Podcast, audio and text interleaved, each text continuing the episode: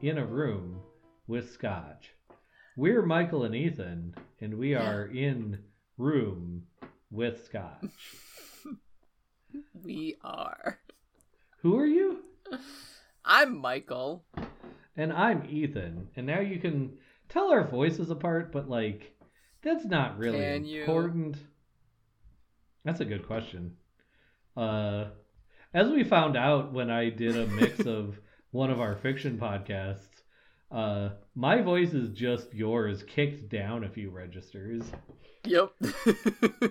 Um, we are the same person, just an octave apart. well, that's sort of what I was going for. Like, we are Michael and Ethan. Like, our voices are distinct but not different because we are the same. All is one. Uh, some Oh, other sort of religious assertions that I don't necessarily believe. Um, and anyway, thank you for being with us as we uh, read for the second time, or the second half of time, we read uh, By Force Alone by Lavi Tidhar. Um, Appreciate how you have bifurcated time now. I'm also realizing I didn't really eat any dinner, so this is going to be an interesting episode. Uh, I had a, a toasted slice of challah bread, so well, aren't you special? Um, homemade. My wife made it. oh, so it's your wife that's special. Yes. I mean, we we both know that's true, so Right? it works out. Um, that's an unassailable fact. Uh, yes, and who would assail it? No one. uh, But who would wassail it? so anyway, we're drinking scotch. Uh, and my scotch is Old Pulteney, established 1826 in Wick, Scotland. It is 12 years old. It has spent that long in barrels on what is apparently like the farthest northern point it is possible to be on like the mainland of Scotland. Michael, what scotch are you drinking? I am drinking Oban 14 year, established 1794.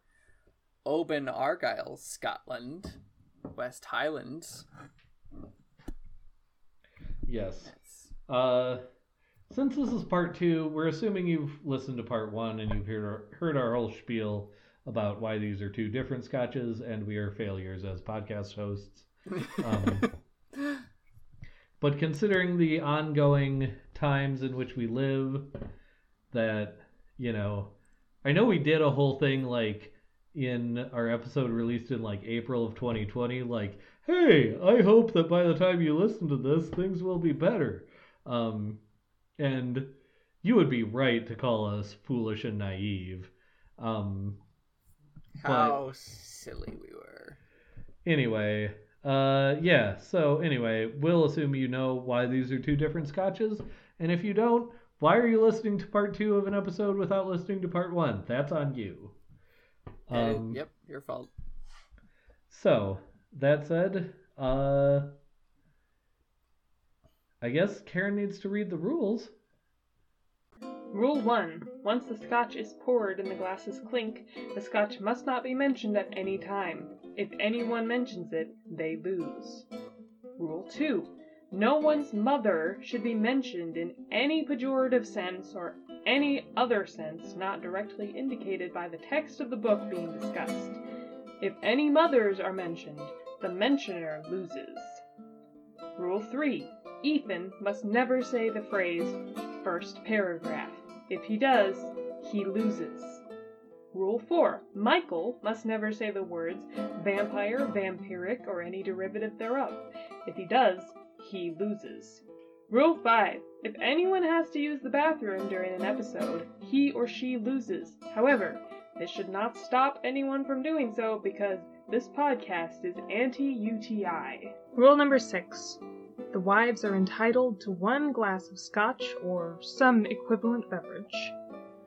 Rule number 7. If four scotch centric episodes pass with no losses, then everyone loses. And what happens if someone breaks the rules? If one person breaks a rule, they receive a punishment in the form of a verbal stunt chosen by the person who did not break the rule. All that being said, everyone, drink responsibly. Yeah, Ethan. Yeah, Michael. Gentle, listener. Thank you for reading the rules, Karen. Uh, you were really just on your mark that time. Yeah, that was, you know, maybe the best it's ever been. Uh, I forget what adorable toast you introduced last episode, so I'm just gonna say McClunkett. The toast was skunk. So I had some of the syllables right. Yeah, yeah, I, that's also one of the the sentences or the words I believe that Greedo says in uh, Star Wars: A New Hope. Hmm. I mean, it's a fair callback, I guess, To what? Our childhood? to Star Wars: A New Hope. Oh yeah, Which I mean, We've by virtue of established- us calling it Star Wars: A New Hope, and it's in the past. It's a that call back. we are of not the Gen X generation. I was gonna say, and also we're white men in our thirties, so it's a callback to like everything about us as people. Yeah, that's uh, also true. Yeah. Um, very, very true. Oh, by the way, happy First Contact Day. Oh yeah, I saw a bunch of stuff about that on Twitter, and I don't know anything about it. I, I mean, if you've to- ever seen Star Trek First Contact, the Vulcans reached Earth and made contact with the humans on April 5th in mm. 2052. now, I just quoted Rodian from Star Wars. What makes you think I would know anything about when the Vulcans come in the near future? and now we've established how vastly different we are as hosts on this podcast. Because when a podcast has two hosts, it needs very different perspectives, such as a dyed in the wool Star Wars fan and a dyed in the wool Star Trek fan. exactly. We don't call ourselves Star Trek fans. We're Trekkies. Thank you very much. Okay, I had heard that Trekkies was like an insulting thing, and real ones called themselves Trekkers. No, Can I there was a whole debate about that? Trekkies versus Trekkers, you know, back in you know in the day. Sure. And like there are still some who are like, no, call me Trekker, but you know, Trekkies are, you know, we've we've really embraced Sort of owned it. Trekkie. Sure. Yep. Uh, I was gonna say one day maybe we'll get a Stargate fan on here for some real diversity. yes. Oy, oy vey. The jokes you could make make when you have literally dozens of listeners. Um, it's probably not even true. Uh, all right. I, I I was happy to hear your optimism in making that word plural. Yeah, so- I know. I, I thought about not, and then I just thought I'd go for it. And then I second guessed myself, and here we are. Um, and where the heck are we? We're reading the book Talking about a book. By Force Alone by Lavi Tidhar. Yes. Uh, shoot. You well in the last episode, Thank Ethan, you. you. dangled something like a cat treat in front of our listeners. And that that me saying uh shoot was me trying to remember what it was and failing. Um, let me think. It was something about the themes of Stalker. oh, thank you. Yes. Okay, I'm there. Um, boom! Got it. So essentially in my religious philosophy book group that is now a part of this podcast even though they don't know um when my friend discussed the themes of stalker or the the plot of stalker i recognized part of the plot of this book um hmm that's your callback if you listened to the last episode. If you didn't, uh, again, the whole thing about why are you listening to part two without listening to part one. Um, Yep. Now, that said, uh, he went into the themes of Stalker because, as any like, uh, you know, religious uh, religious philosophy book discussion would do, if it's worth its salt, we were talking about the existence of God at length. Mm-hmm. Um, and I'm not gonna do that now, probably, but maybe I am because of who I am as Maybe. a person. We'll Uh, but the the point about Stalker was that the zone, this alien area, uh, the the sort of themes of Stalker are either the zone is something that has power in and of itself, Hmm. or the themes the the zone is something that has power in as much as you imbue that power into it. Mm-hmm. Now, of course, this goes back to one of the classical debates about the existence of God or even the characterization of God as a concept, right? Because depending on your theology, um, in a literal sense or definition of the word theology, God could be something that from your human nature you imbue concepts into, or God is Mhm. something that has an, a separate existence that sort of imbues concepts into you. Mm-hmm. Are you with me so far? Got it. Just at least for the sake of argument. I'm not saying Mhm. I believe any of these things. I'm just saying this is like a This perception, is yep. an argument, a debate you can have. Okay. So, uh, again, in Stalker, like the implication. I mean, Andrei Tarkovsky, I believe, was Russian Orthodox, so like all of his work has sort of a Uh-huh. religious sheen to it or, or element to it. Sure. Um, so Stalker is one of those things that like I don't think ever the movie ever says the word God, but it's about God. Uh-huh. Um, and if I'm correct, that Lavi Tidhar has imported a lot of both the the literal set dressing and plot stuff from Stalker into this book. I don't know that he's talking about God. I think he might be talking about the matter of Britain Aha. or King Arthur as a character. Um, and this goes Mhm. back in perhaps a way you didn't mean, Michael, to a lot of what you talked about in the last episode about King Arthur as a character. Mm-hmm. Uh, is he a character, and if so, how? Or is he not a character, and if so, how? Um, sure. and I think I, I, I alluded to this last episode, but I think it's important that we, in this book, divorce the idea of who the viewpoint character is from who the main character is. Fair. Um, and if you do that and you follow it through, that's what leads to the thing I implied last episode about Arthur perhaps being the main character, if not the viewpoint character, in all 14 parts of this book. mm-hmm. Okay. So, uh, the matter of Britain. What is it like? How powerful is it? Um, Michael, do you? I don't know how commonly understood this phrase is. Do you understand what I mean when I say the matter of Britain, or what is your understanding of that phrase, if any? Um, I guess it's a more or less existential question of the political entity that is Great Britain. Sure, it has to do with that. The matter of Okay. fill in the blank country. Um, Yeah. has to do with sort of the founding myth of a country. Oh, okay. And of I course, see. a lot of work has been done about the idea of myth as opposed to story, as opposed to fact. Mm-hmm. And these Mhm. categories are not necessarily mutually exclusive, but they're also not mutually inclusive. So a country could have a founding myth that has very little or nothing to do with historical fact, or it could have Mm, something to do with historical fact, but not entirely. Or, you know, mhm.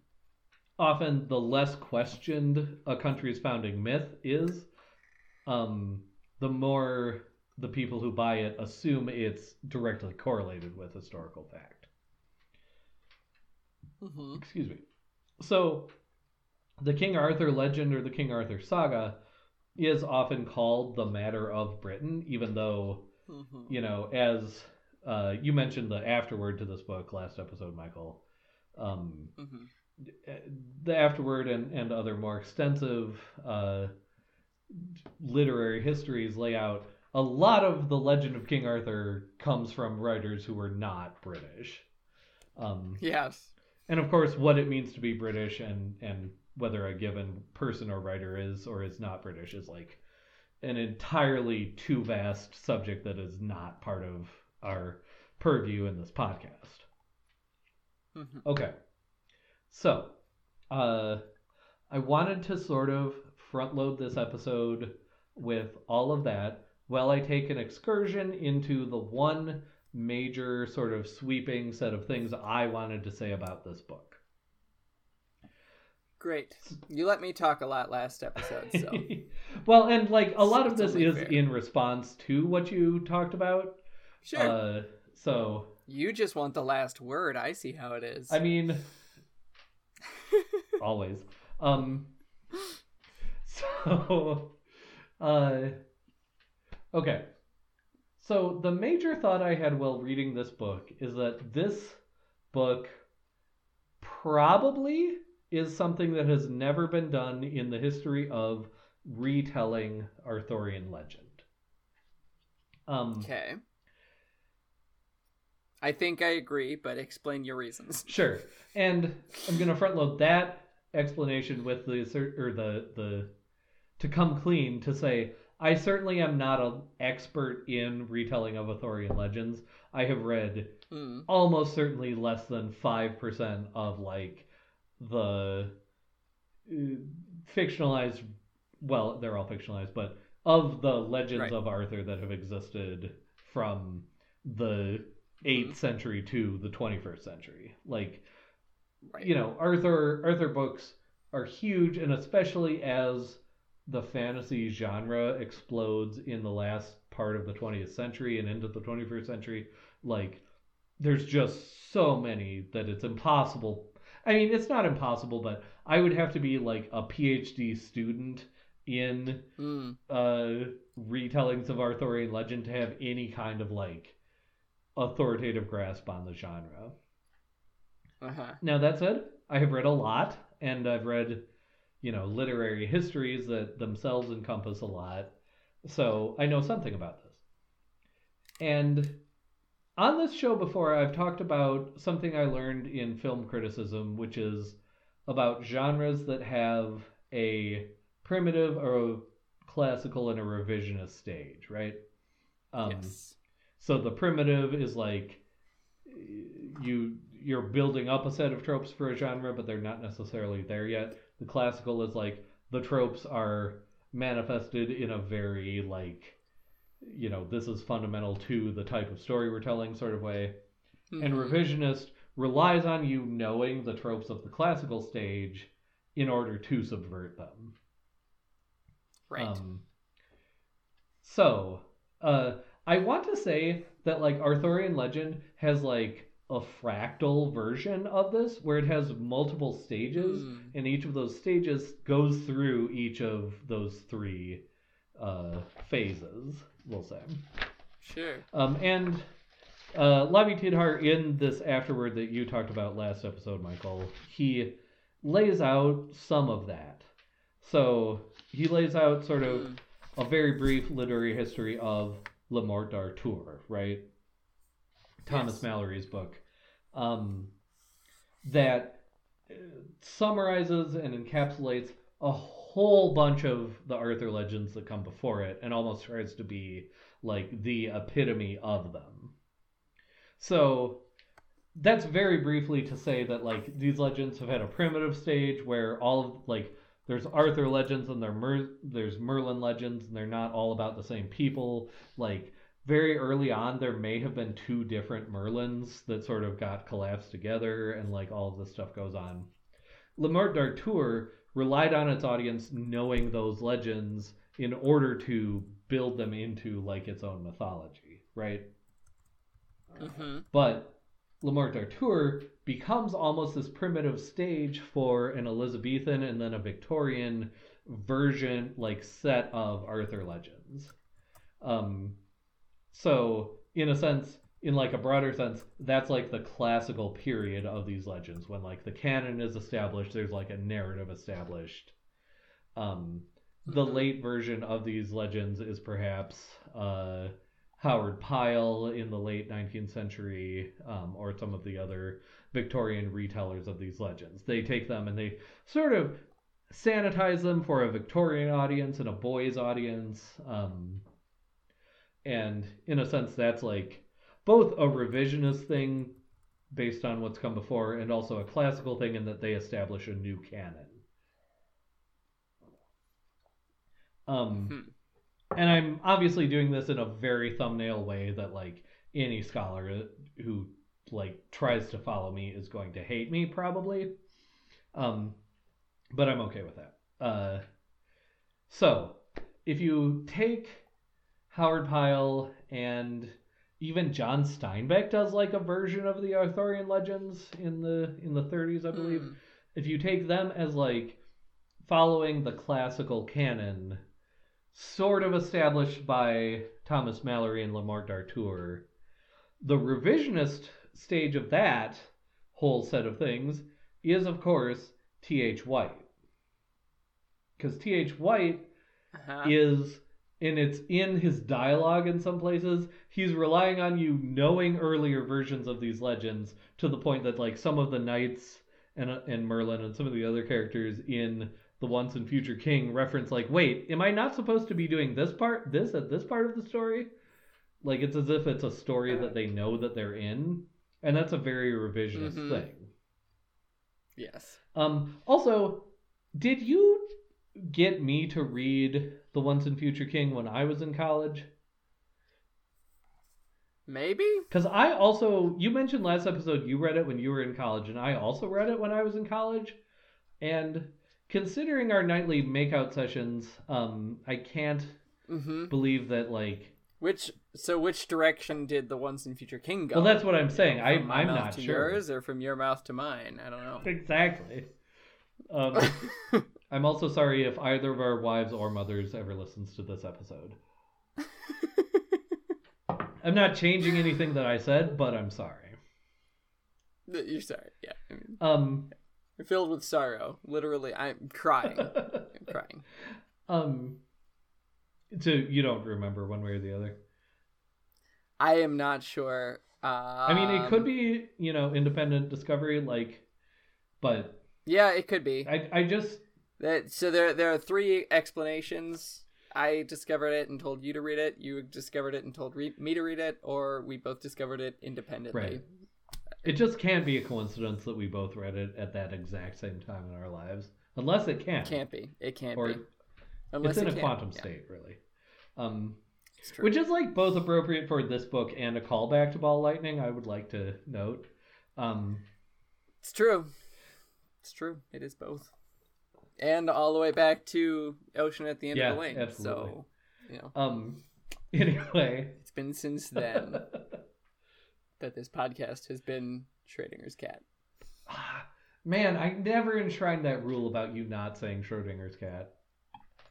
You didn't. You enshrine that, and I'll enshrine you not being allowed to talk See, about I was gonna say, I was gonna say the same thing you just just said, except like I don't want that. I don't want that rule for me.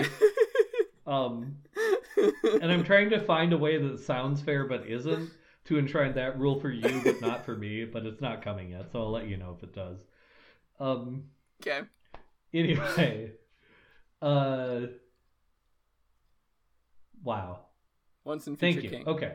So now the once in future king becomes almost the primitive stage of what I would call the next stage of Arthurian retellings or Arthurian legends. Mm, Um, mhm. And it's a stage that I strongly suspect I couldn't I, I haven't done the work to prove it. Reacts against the once and future king in the sense that the once and future king is like the epitome of uh the retellings where everyone's in plate armor, everyone's like the Thomas Malory version is like taken at face value. Like Sure. the next generation thinks that that's been done. So a bunch of like what happens in the next generation is like to make Arthur very historical. Um, Mm. sometimes almost to the point and sometimes completely to the point of excuse me of um taking like a fantasy element out of it or the fantasy element is like so it's like there's a genre where it's like muted. yeah it's muted or it's like people in our world now claim to have mystical experiences right and Yep. the fantasy element in these retellings is like no more fantastical than if those were true. So you maybe Sure. have astral travel or you maybe have prophecies or something, but it's not like you have Time Yeah. travel. it, but it's not like you have an Arthurian questing beast that like or a, a Lovecraftian rather questing beast that has tentacles and is just on stage and you have to deal with it, right?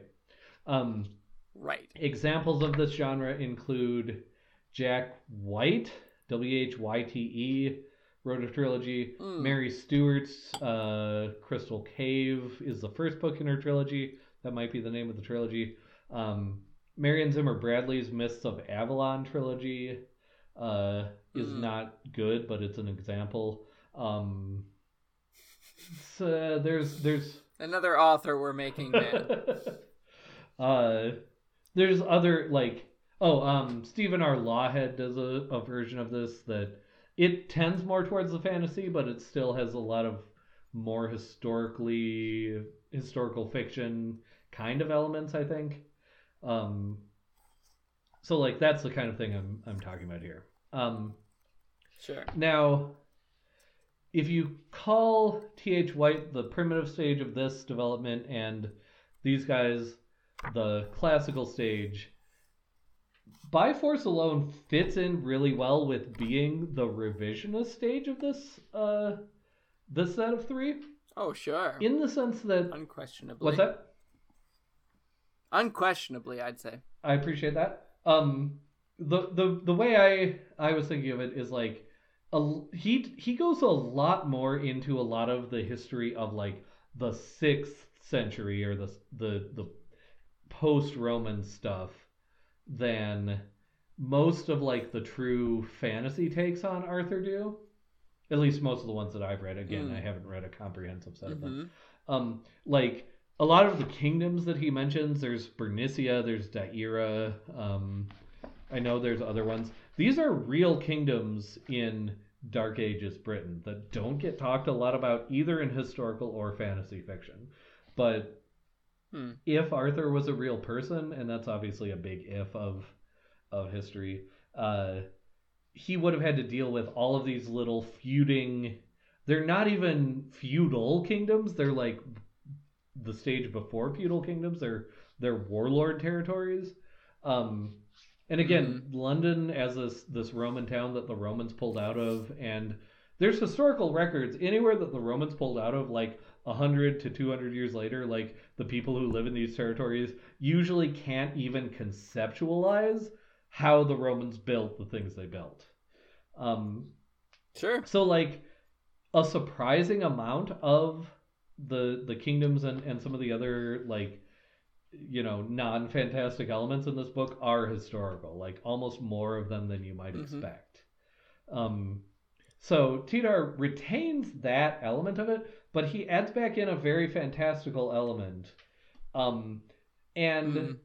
as a whole concept i think the one thing that he does that makes this book revisionist as to the couple generations of books that came before it is he conceptualizes of treating the matter of Britain in the most blasphemous and offensive way he possibly could.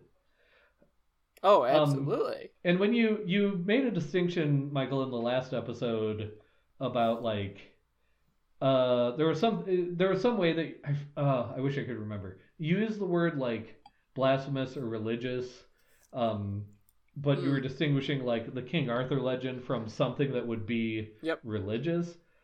But I think that Yep. this element of it oh, it is religious in in the sense of a national religion like yes. Well, that's that. That gets into like um th- this isn't the religion podcast, but like Anglicanism is all like if you want to put it into percentages, like is it 50% about the nation and 50% about the religion or is it, you know, 75% about England and 25% about, you know, Jesus Sure. and so I forth. think I think Um, Anglicanism That's like related here. Sure. I was going to say, I think Anglicanism, especially the way it develops internationally, I'm almost tempted to call it And a red herring. Um, it's certainly a parallel example you could use. I don't think it's related to Yep. King Arthur and the matter of Britain as a national religion. No. No, but like in yeah, I, I- think you, you said it pretty pretty well there that it's it's related there, you know, with the international component to all of these things. It's it's a little different, but I mean, you have Um, these days yeah. parts of the Anglican Communion threatening to break off from the British part, so it's you know clearly there's Right. a development that has happened. Which is interesting. non-nationalistic, but Yes. certainly the farther back you go, you know, the more the more close that parallel is. But but the the point of like a national blasphemy is Well, and especially Yeah. like this almost and this predates Anglicanism, but there's uh the phenomenon of oh, what did they what were they called? Basically like royal cults. And this comes out of Catholic Hmm. England, like after Catholicism but before Angli- Anglicanism. Um the royal family in the sense that it was seen as like a theological body or set of bodies like mm, had hmm cults that developed in the same way that sort of saint cults developed. And i'm using cult in a more archaic broad. term to mean a set of believers within a larger belief not like a separate thing. But yeah Mhm. so that's that's very much a thing. But i think that what what Tidhar is offending against here is not any of that necessarily though again you could use it as a Mm. parallel it's this founding myth of britain this myth of britain as um a set of people as opposed to the people surrounding them so like the king arthur myth becomes Mhm. about you know we are this this national body. We are the knights of the round table and we defend this set of people against um, all all sort of barbarians or other forms of darkness. I think that's something that you know relates to the question of you know the main character Yes. and the overarching plot and everything because I don't think you can find a character in this book that you really fully relate to that the the reader thinks I'm on this person's side or you know in, in the most you know sort of broad sense um which i don't i i, I don't want to argue that that's what novels should do Sure. necessarily either but i i don't think that that exists if you're in looking novel. for that in a that's novel something this that novel will disappoint you This- i agree with that yes But absolutely I think if you're looking Um, for that which- in this novel, you've missed the point. i agree Which you know, i it- do agree if i think something if you want a novel where that's the point, then just like this is a novel for you, and that's fine. thi- You're not right wrong. and that yeah exactly no i agree with you on that that that's you know if that's not what you if that's what you want from a novel this Yeah. is not your novel um but i think an effect of that from this novel is that it sets the reader apart as the silent party in this novel that everyone in this novel is wrong Hmm. and therefore the reader winds up being right. I think Um, like I like the the sort of thrust of your thought. I don't know that this novel like uh huh. is really interested in the ideas of wrong or right. But if I Sure. rephrase it and, you know, like plagiarizing the idea you just Mhm. did and therefore going to jail, if I rephrase it Mhm. as uh the reader is the judge, and everyone in this novel Uh-huh. is judgeable. I Uh-huh. like that. sl- I, I like. I mean, I don't Yes. like it slightly better, but I think it's more in tune with what the novel is doing. Like, I, I there's I'm no one on that. who's yes. set up as being the paragon of virtue, and I think that's part of. That's like yeah, exa- unimpeachable. yes, unimpeachable. um, uh, yeah, I, I like that. Um, and I do think that's like the that's sort of the the thrust of where I was going because all I I'm tempted to say I'm tempted to posit even though again I haven't read all of Mm. them but I'm tempted to posit that pretty much all of the retellings of King Arthur including the ones that like you know excuse me um Mists of Avalon really emphasizes like that original sin where Arthur slept with his sister and produced Mordred and like that was the whole thing. Especially the Mhm. 20th century retellings don't paint Arthur as unimpeachable or as like always right or always good. Sure. But even Mhm. those ones, I think, try in their sort of problematized way to get to like, this is why someone would be the matter of Britain. This is why, Sure. despite his flaws and his mistakes and the ways that he's abused his power, this is why someone would be, you know, uh, the founder of something good. And I think this novel just Yeah. tosses all of that aside and says maybe this is just a story about someone who seized power when power was seizable. Um, Sure. And this is what ties in both with Stalker and with Arthur as a character. Because hmm I think if you want to think of Arthur as a character in like the 20th to 21st century novelistic tradition, um, everything after part two will disappoint you. Uh because part two still fits in with that, and it's a more of a Victorian trope, but it survives into the 20th century of like a non-main character narrator narrating the main character, and like the narrator's reflections have, you know, the Great Gatsby thing, right? Um, the narrator's Mhm. reflections, even though he's not the main character, they they color the story and and problematize it. Um, I think all of that is in part two. I think after part two, the character of King Arthur becomes the matter of Britain, and I think um, that's why you can have entire sections of this book where Arthur is not on stage or on screen that are still about him.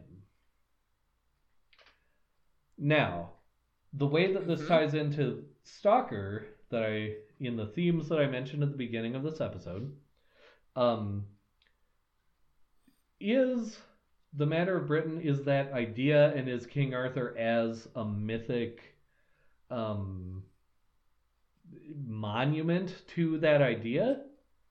Is that something that has power in and of itself that it passes down the Hmm. timeline or down like the transmission of the myth?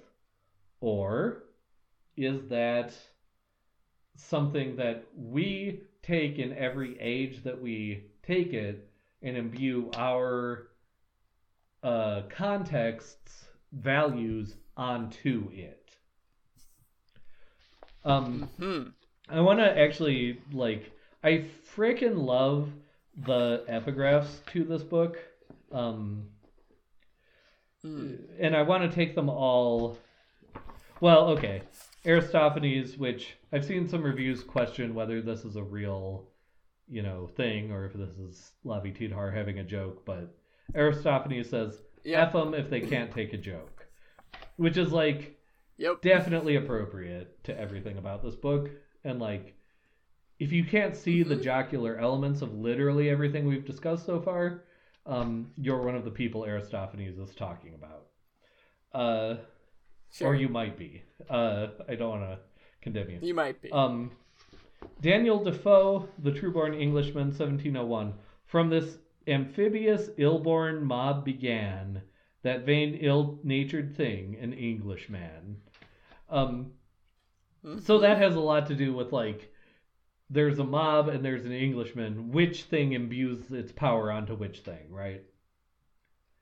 Now, uh, the quote I actually wanted to focus on was the middle one of these three, and it's from Gildas on the Ruin of Britain, uh, written sometime, according to this ep- epigraph, between 510 and 530 AD, which is about a generation, maybe two, after the Romans pull out, right?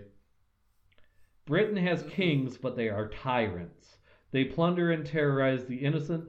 They defend and protect the guilty and thieving. They sit with murderous men.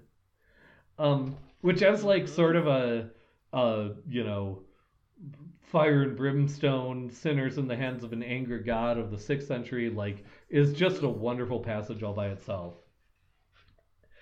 And the Oh, thing sure. is, you can interpret that passage two different ways. Now, Gildas was was the Jonathan Edwards, the fire and brimstone preacher of sixth century Britain. Like, uh, he was a preacher who just condemned everybody, all the power structures, all the like kings. He especially focused on the ones who were supposedly Christians. Um, and he just ripped them apart. Um, to a point that like historians don't necessarily trust the like facts that he includes in his writings because he's so clearly prejudiced or clearly uh, you know has a very specific point of view but he's also one of the very few sources we have from 6th century britain especially like written sources so you know take that as you will Uh huh. Anyway, so Right. you you take this Gildas quote, right? And if you're primed by all of the Arthur stuff that has come before, uh, before by force alone, um, you're maybe primed to say, oh, this is like what Arthur saved England from. But Sure. if you read this actual book, it sure seems like Arthur himself, as portrayed in this book, might be one of the people Gildas is talking about. It's- Yeah. Part of it, yeah. Um. So, again, is Arthur?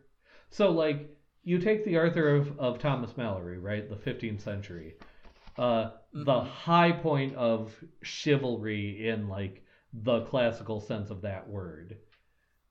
Does this have anything to do with Malory's Mhm. sources, or does this portrayal have to do with who Mallory needed him, needed him to be in 1485?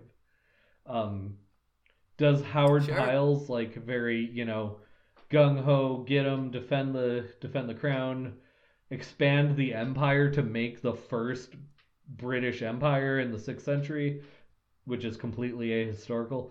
Does that have to do with the sources Howard Pyle in the late 19th century is drawing from, or does it have to do with, uh, you know, the the like British, you know, sun never sets on the British Empire era British boys adventure books Pyle is writing?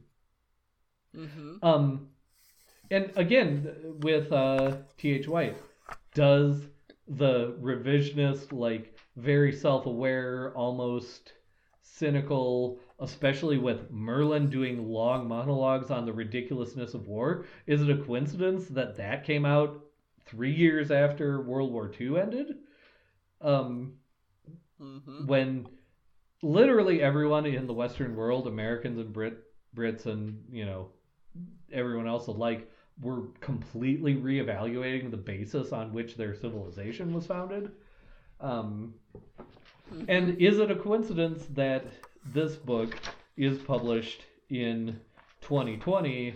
You know, which gives three to 5 Mhm. years for Lavi Tidhar to have sort of processed a very much ascendant um, will to power slash uh, truth as a function of power set of political agendas both in the UK and in the United States um, and in France and in el- Mhm. elsewhere in the developed world like how much is by force alone a commentary on the times that in which it was written versus a commentary on Uh-huh. like the sources that it draws from both uh culturally filmically liter literarily i think is the real word that i definitely didn't make up and Yep.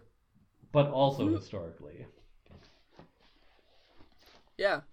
Well, and that's I think something that we understand at least from Lavi Tidhar's perspective from his afterword is that Arthur is a vehicle for contemporary commentary. yes Uh, Absolutely. But he only goes into the historical stuff. In fact, he dismisses, Yep. and I wanted to just include this somewhere in one of these episodes. He dismisses the Sure. sort of commentary that you and I are the most apt to do in the last two sentences of this frickin' afterward, where he says, The attentive reader will no doubt find a great many and various references scattered throughout this novel. To them, my congratulations. Like, Right? Yeah, I, I I underlined that paragraph and wrote Sure. ha. which uh did convince me in to in these this pair of episodes not point out my inglourious basterds reference that i caught um but or more than one potentially but uh yeah so he's Yeah. he's again like he's fully aware of that and again my question is Mhm. Excuse me. So he only goes into the history. He doesn't go into the cultural heritage or the literary heritage. He goes a little in in so much as it's tied up in the history. He goes a little into the literary heritage but he's mostly focused on the history. Right. so but i think the question he doesn't address and i have to assume it's intentional though maybe i'm wrong hmm does king arthur have power inherently or does he only have the power that you and i and thousands to millions of other people give him Can I can I look at some passages in the book here that I think relate to this? Um, there's one that I, I'm not finding, but I know it's in here that someone says at some point it's always about power. Um, that that's like it's always power. Yes. it's always about power, which does two things for me. On the, in the first place, it unifies everything under that theme. I mean, we look at the title Right. by fo- force alone, so the only reason anybody has a right to rule is they've seized the power, and so it's always about seizing that power. do you remember Mhm. do you remember what character said that I Don't I don't remember see i don't either but i think it's always about ca- power from that character's right and that's that's the thing too that like because it's stated by this character and i've already stated this fact that all the characters are wrong um Right. means that it's it's not always about power. Um or to put it even more provisionally it could not always be about sure power. sure something something along those lines. Um then something that uh, connects with this overarching theme too that you had um, from your your your um, mistress book group um,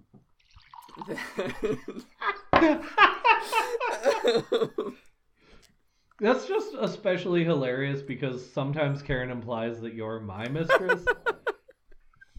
I love it.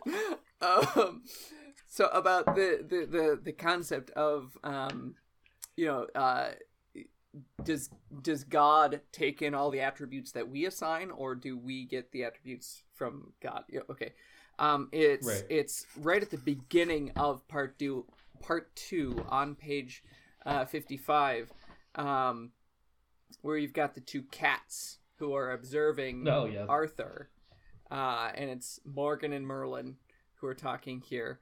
Um, and Merlin says, "The boy is mine," and Morgan says, "You mean you're a his," um, which gets Right. into that exact tension of this ambiguity of per- of possession and origin and um, well, and that's another place that that like comes out and is reinforced Mhm. is the the the Fey folk, the you know Merlin and, and the others, because they are implied to have so much like a much longer existence and so much more power Mm-hmm. than the humans, but they're also like it's it's explicitly said more than once.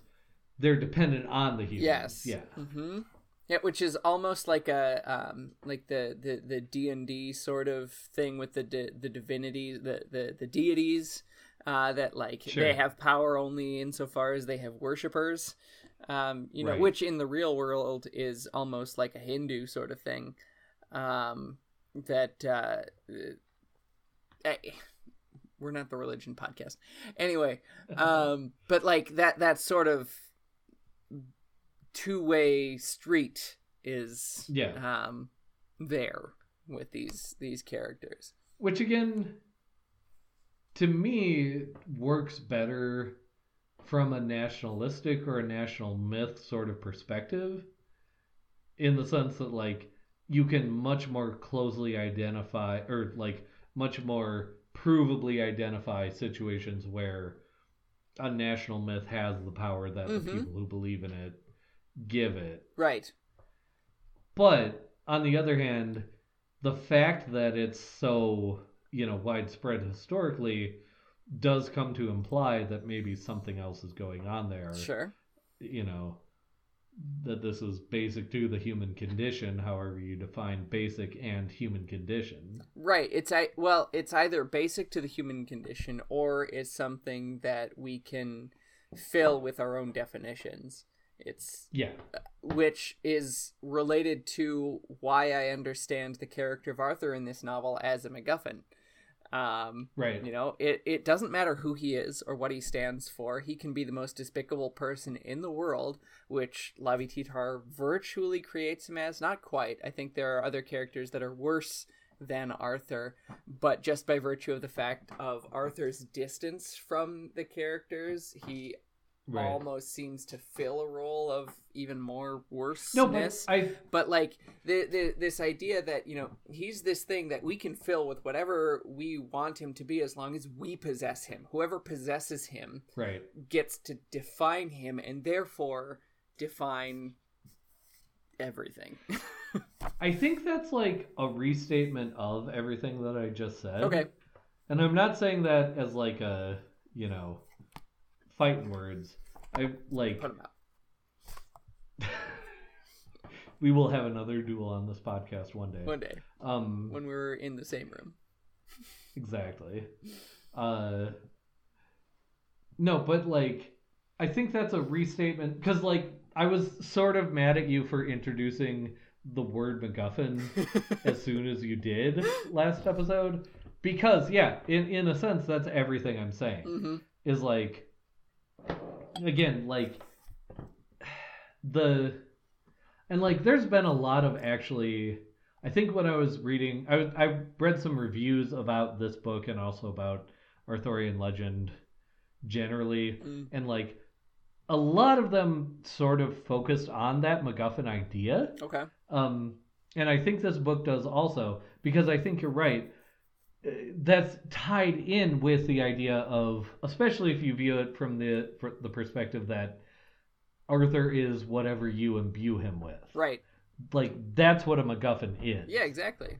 Uh, whoever gets to control the narrative of Arthur hmm gets to control all of that power and all of that, hmm you know, stuff. Which um I think you know relates uh, the the title again is is something that I think is really interesting by force alone, which implies this idea of you know seizing power and the the whole power behind power is just force. You know the this the the might makes right um sort of thing right. um, but it's it's also I think questioning that idea that um, I, I, I mean we mentioned that character that I can't remember who it was, and if I can find the page, I'd remember. Um, who said it's always about power? Um, Right. By by putting that into a character's mouth, the author is saying it's not. It's the opposite. like this this is an understanding that's out there, but it's a wrong understanding and it's or it's it's a limited understanding. It's only a partial understanding. again where you say wrong, I'm tempted to say questionable. Sure, and that's By putting it into a a I character's mean. mouth. Yeah. Maybe we're saying the same thing in different words. yeah. But by putting it into a character's mouth, the author makes it questionable. Yes, it it, it makes it Um, impeachable. Yes, To- to- exactly.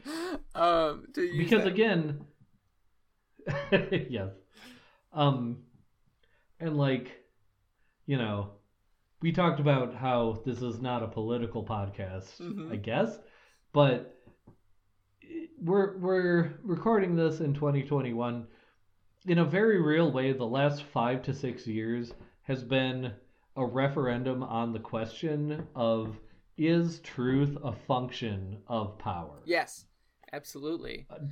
because you have power do you get to dictate truth Mm-hmm. and um you know when you start again not trying to be too political. When you start an administration with someone using the phrase alternative facts with a straight face you maybe defeat the idea that uh, one wing of politics is into relativism. Ah, you maybe you maybe uh, call into question the idea that one wing of politics is into relativism and one wing is into objective truth when the objective truth wing uses the phrase alternative facts hmm um, and again like you said the phrase by force alone Uh huh. really uh, implies that power and truth potentially uh, are functions of just power. Like truth is a function of power rather than the other way around. But I think you're right. Um, this book problematizes that idea by putting that sentence. The what? What's the sentence you keep quoting that you can't find a source for? It's, It's always, always about force. power. It's always about power. Yeah. Um yeah, I think this I think you're right that in creating a almost specifically really creating a King Arthur legend Mm-hmm. where no one Ah, has a monopoly on truth or um oh, valiance or Yeah. any of that. I found it.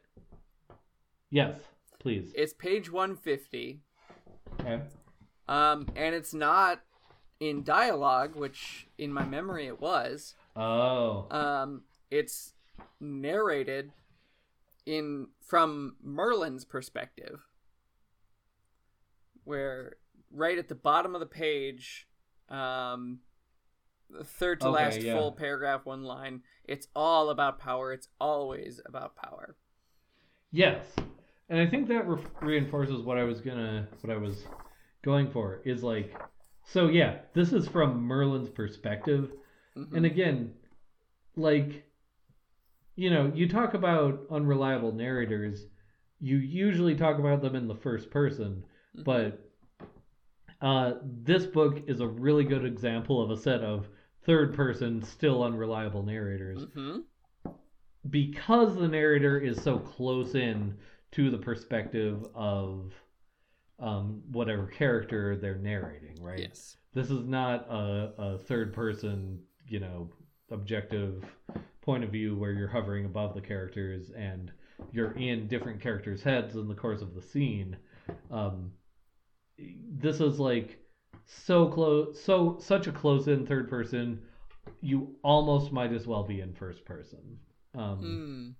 there are certain advantages that Tidhar gains by still keeping it third person, but like functionally speaking, you can't trust the third person narration any more than you could trust whatever character it's Mhm. narrating. Yes. Uh, so again, I think that that sort of remains the same.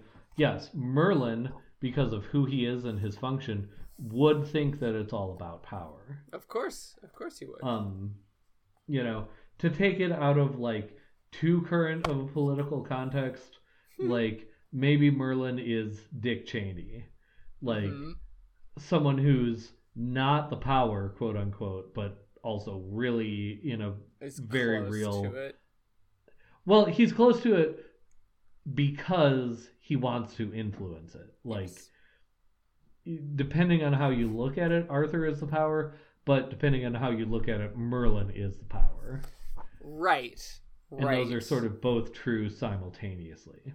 Yeah, and it, it, it exactly it does depend on the definition and the the perspective on those things. Um, Yeah. For for what what power means. Um, yeah. I, I, I want to touch before we end. I do want to touch on some Sure. more of the ambiguities of the title as well. Um, Wait, is this novel ambiguous ever? what? Um, I do want to be honest that like there were times as I was reading it that I forgot what the title what the title of the novel was. Sure. um, but uh, especially um, early on, this is in parts two and part and three, um, where I, I noticed this thread, and I think it continues through uh, the novel as well for the ambiguity Sure. of the title by force alone. Um, uh, the first is on page 83, which is in part two, um, getting close to the end of part two. Um, down at the bottom, um, Arthur smiles and Kay knows at that moment that he's lost him, that the Arthur he knew is gone forever now, had perhaps never existed in the first place. This new Arthur's nobody's friend and nobody's brother. He is alone. So, alone. That's okay. Arthur is the force and he is alone. So, by force, it's alone. Um, Right. But also, there's Yeah. like a buried ambiguity in that set of sentences. hmm Ar- this new Arthur's nobody's friend, nobody's brother. He is alone. Is he who is alone? Is it Arthur or is it Kay? Sure, sure. That's that's that's a good question too.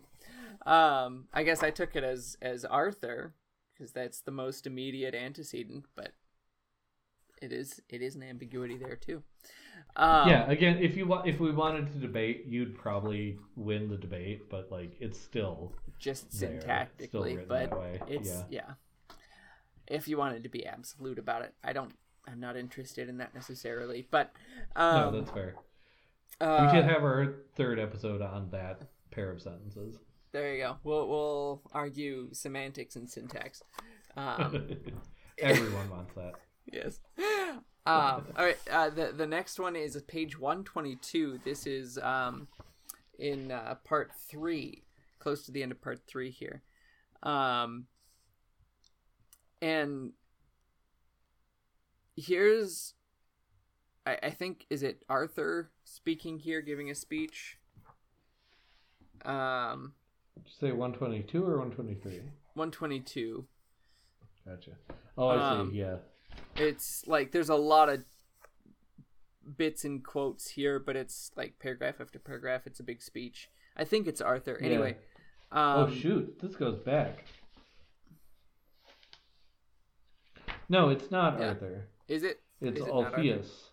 Oh, yes, you're right. It's Alpheus Alpheus. is telling a story about Arthur, That's right. That's right. Um, so which is here like most of what this section is. Yes, I- it's uh, the sixth full paragraph here that begins each of you, um, and the the line there is each of you alone is strong, but each of you is alone, and lone is weak. And then it goes down, and the the last line of that paragraph is, and each of us alone will fall before them, each of us alone. Um, so this idea of by force alone, by f- so the, the the question of you know is this power taken by force alone? Is that the thing that defines this power Right. that's so all important to Merlin? And is that actually powerful, uh, or is force alone weak? Um, Yeah. which I think is more or less asserted by the progress of this novel that you know if you just have force if it's all about power that's nothing ultimately Right. that's nothing that falls apart Um, number one, to be fair, like within Alpheus's story, the part you quoted was Arthur making a speech. Mm, Um, thank you for um, uh, redeeming me in that absolutely. Um, that's my job. Uh, also, I would like to point out while we're here that like this is yet another sort of archaic uh, narrative device, the like framing, framing, framing story. Sure. Um, because the framer of the section is Merlin, and he Mhm. forces Alpheus to talk to him, and Alpheus is quoting Arthur, and Arthur is really the climax of the section. Mhm. Yet again, one of the things that the reasons I say like Arthur can be the main character without appearing on the stage, right? Sure. Um, and that's very Victorian, but it's also very uh, Gothic. Um, excuse me, structurally speaking, uh, Mhm. which is Well, it's even classical Greek too. I mean, Yeah, You know, the tragedy of Oedipus happens off stage. yeah, but like Gothic novels have are sort of i- famous or infamous for like framing devices within framing devices. oh, okay. You're talking. Yeah. Framing. Yep. So, Sure. yeah you're not wrong but like yeah uh so there's there's that um but you're right again and this embodies that ambiguity uh so it it points up the weakness of force alone Uh-huh. but this this call for unity that Arthur is is performing the implication at least is Mhm. that this is what creates the matter of Britain this idea Uh-huh. of unity and this idea of pulling diverse you know elements together making people work together across certain you know boundaries whether political religious or military forceful however you want to Sure. sort of put that so yeah that's that's a that's a quite relevant quote mm-hmm. uh michael was there anything else you wanted to highlight any quotes or I, or through lines or anything I feel like there were other things that I I had thought of in various points, but I can't remember exactly what I wanted to get to. I mean, there's the quote that's from Oppenheimer. Um, I'm become death, destroyer of the world, destroyer of worlds. We haven't talked about the um, radiation and everything that's gone through, Right. except an- anecdotally. Anyway, that, that that but that's itself sort of anecdotal on its own. I mean, the one thing I wanted to say about this book was that it really is 14 books. Yeah. Um, mm-hmm. really, what Lavie di- did is conceptualize his own entire version of the Arthur saga and then compress it into one novel that could be pub- published by a mainstream publisher in the year 2020. Mm-hmm. Um, so yeah, like we could go into much more into the references to Stalker or other references to the like radiation and alien stuff that is in this book. Um, we could go into yes, Yes. thank you. Uh, we could go into Mordred. We could go into uh, oh shoot, who's the the pure knight, Sir uh, Galahad. Galahad and the complete offensiveness and corruption of his portrayal. Um, Right. Like, which to me was all I'll say about it is like it's one of the weakest aspects of the book, one of the weakest Sure. sections or set of sections. I thought. I don't know if you agree, but I, I think I agree with you on that. uh, It But, seems yeah. more gratuitous than the rest. yeah, it in as much as like all the sections seem isolated in certain ways, it seems Mhm. isolated further and unnecessary. Like you could just cut it out and you would lose nothing. Right. But yeah. Anyway, we could go into a lot of that stuff, but we are already over time. That never happens. I yeah, this is the first time in the history of pod of the podcast that we've done that. Uh, so yeah, any last like one-liners you wanna really wanna get out, Michael? None that won't uh, fit into the ratings. sure. Okay. Michael, what is your rating of this book on a scale from buy, borrow to forget about it? Um, well, as I hinted at the beginning of last episode, um, it was a little bit fluid, but I'm at this point on a very hard borrow. Um, and my very firm borrow on this book is precisely because I think Arthur, King Arthur, carries a lot of weight um, for many people. And so if you're interested in Arthur, you just want to borrow it. But if you're interested in Arthur, you might want to buy it. Um, and that's uh, that's that's where borrowing it will will kind of help determine that for you a little bit. Sure. Um, there was something else I wanted to say in that respect here, um, and it's not coming to me now. It it, it needs to be a borrow. I think.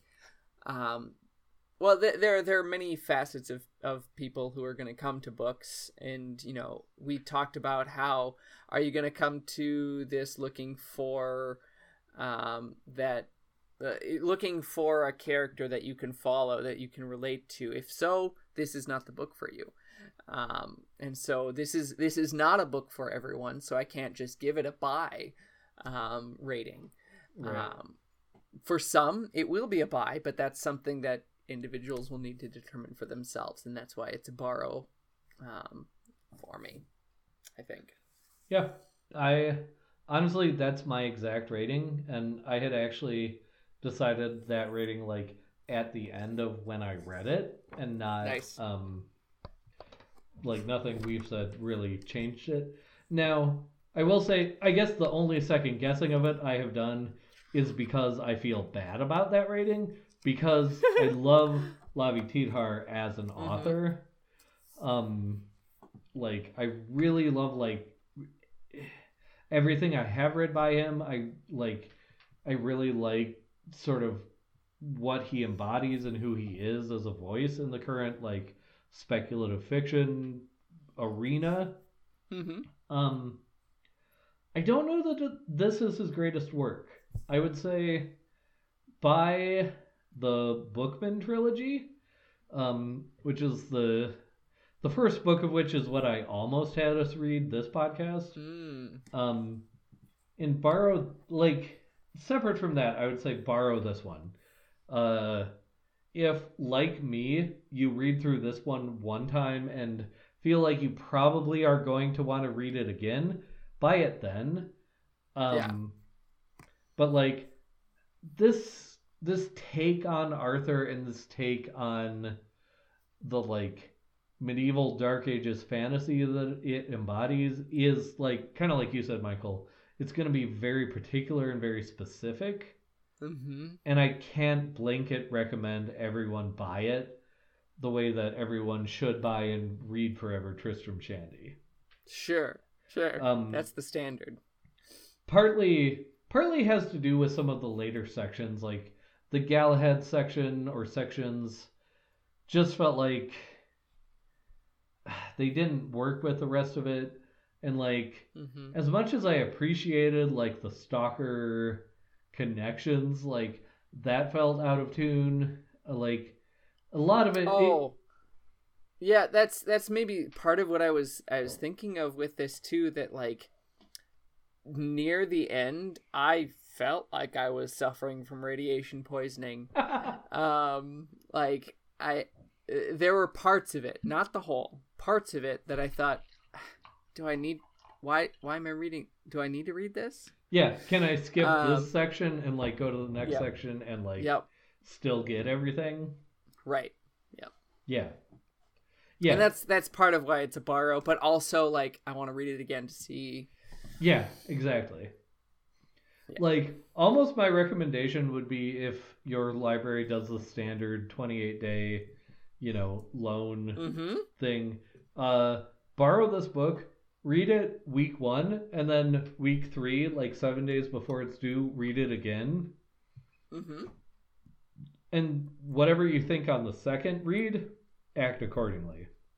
Exactly. either return it and never, you know, get it again, or uh, buy it. Even if you don't read it after those two times, just buy it for like the value, whatever little value it will give to the author to have an additional actual sale.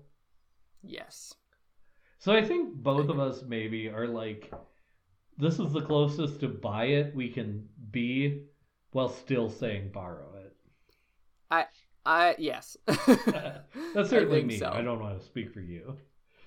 No, I yeah, that's that's pretty accurate to to my rating as well. Like my rating was so much on a like a, a weaving spectrum between forget about it and buy it that like Yeah. eventually I settled on borrow.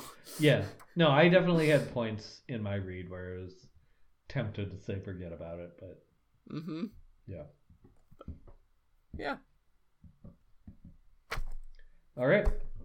Well, that said, uh, gentle listener, thank you for listening. We, um, Do you want to like- the pairing?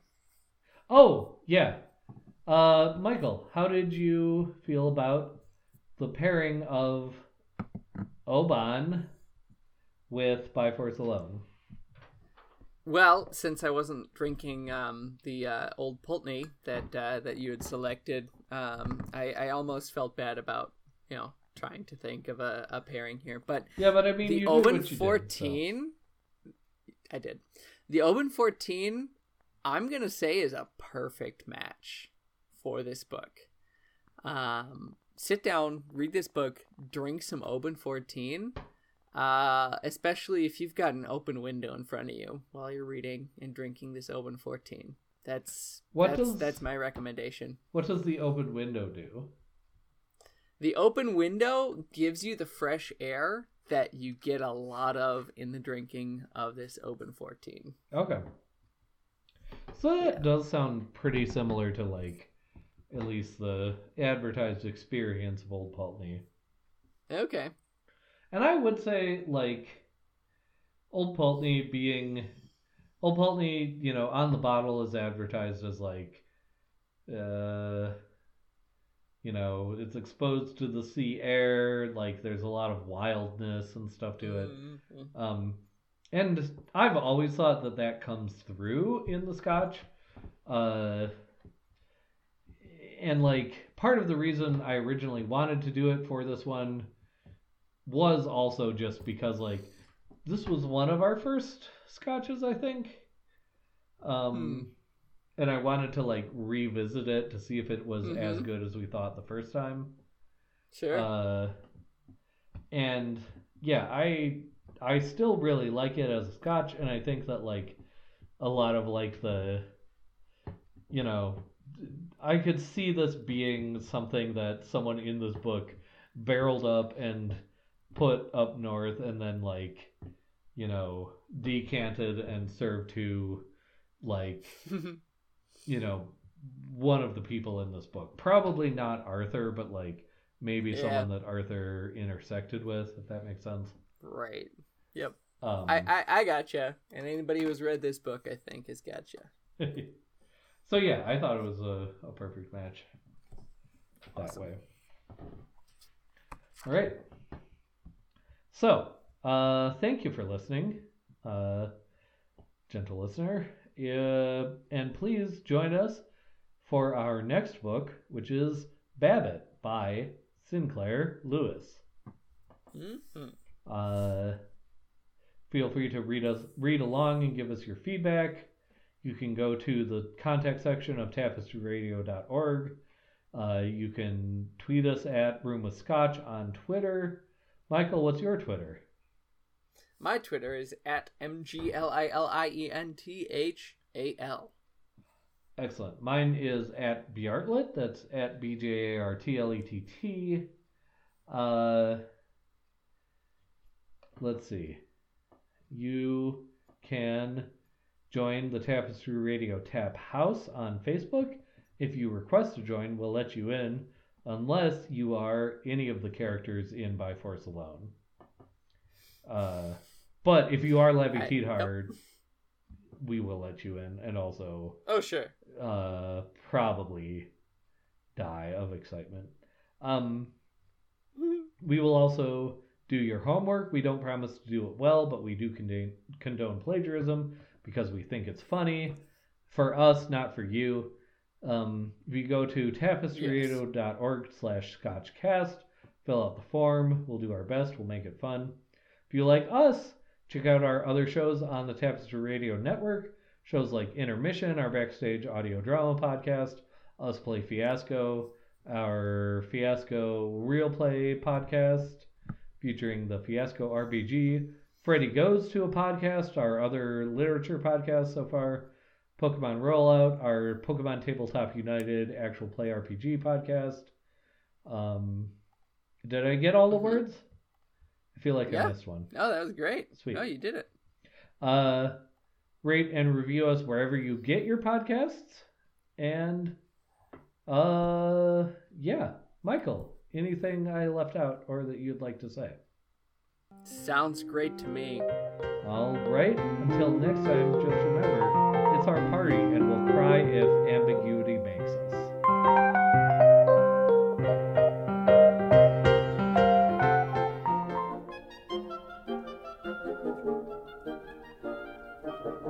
Obscurantism and obfuscation.